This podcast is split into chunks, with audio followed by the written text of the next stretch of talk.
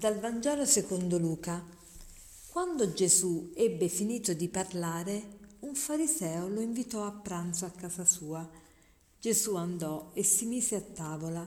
Quel fariseo vide che Gesù non aveva fatto la purificazione delle mani, che era d'uso, e se ne meravigliò.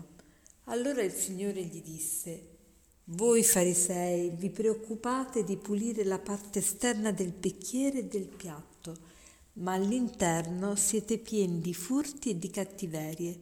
Stolti, Dio non ha forse creato l'esterno e l'interno dell'uomo?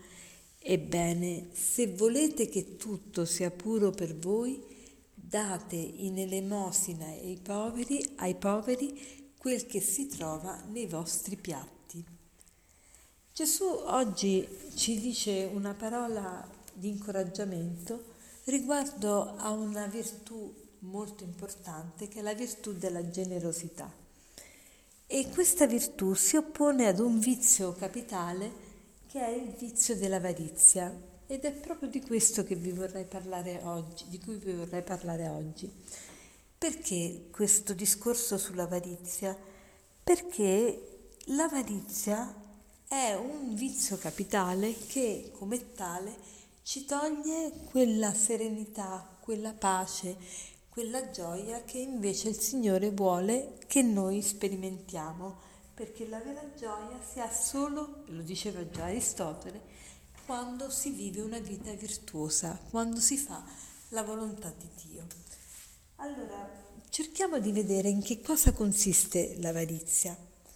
L'avarizia è quel vizio capitale che ci spinge a voler accumulare tesori o denaro o beni per, per se stessi e per noi stessi, senza nemmeno usarlo, senza usare questi beni, ma è una forma di ossessione, di paura che spinge la persona ad accumulare, a volere sempre per sé i beni della terra e quindi l'avarizia ha come conseguenza una certa cecità, ci rende ciechi di fronte alle necessità del prossimo, ci rende ciechi di fronte ai beni de- eterni.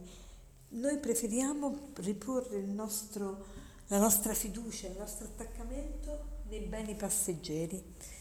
E l'avaro non si gode niente perché accumula senza usare quello che accumula. Quindi l'avaro è colui che ha le preoccupazioni del ricco ma l'indigenza del povero. Pensate che assurdo. Quindi veramente questo vizio non ci, non ci rende per niente felici.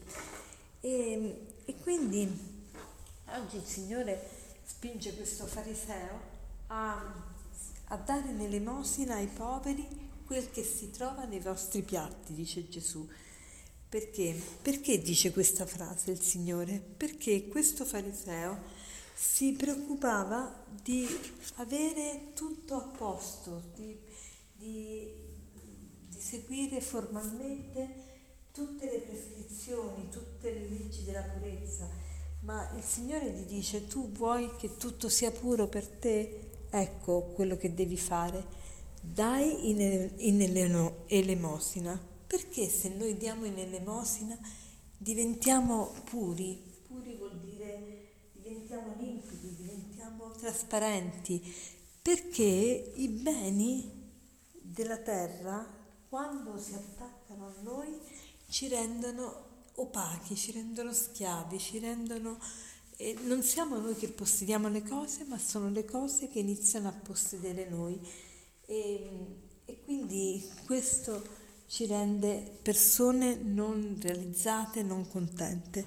Allora oggi facciamo il proposito di staccarci da qualche cosa e sapete qual è la, la diciamo, manifestazione più alta e più palese e più eclatante, più, eh, più chiara, più trasparente del nostro distacco e della nostra ehm, della, della nostra generosità quando sappiamo condividere quello che abbiamo. Il saper condividere quello che abbiamo ci è un segno grandissimo del distacco dai beni e ci aiuta grandemente a distaccarci dai beni.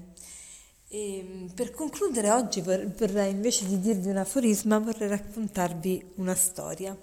C'era un giovane che era desideroso di entrare in monastero e il maestro dei novizi allora lo interroga per sapere se veramente era deciso ad abbandonare il mondo e gli fa questa domanda, se tu avessi eh, tre monete d'oro, le daresti ai poveri? Ah certo, sicuro.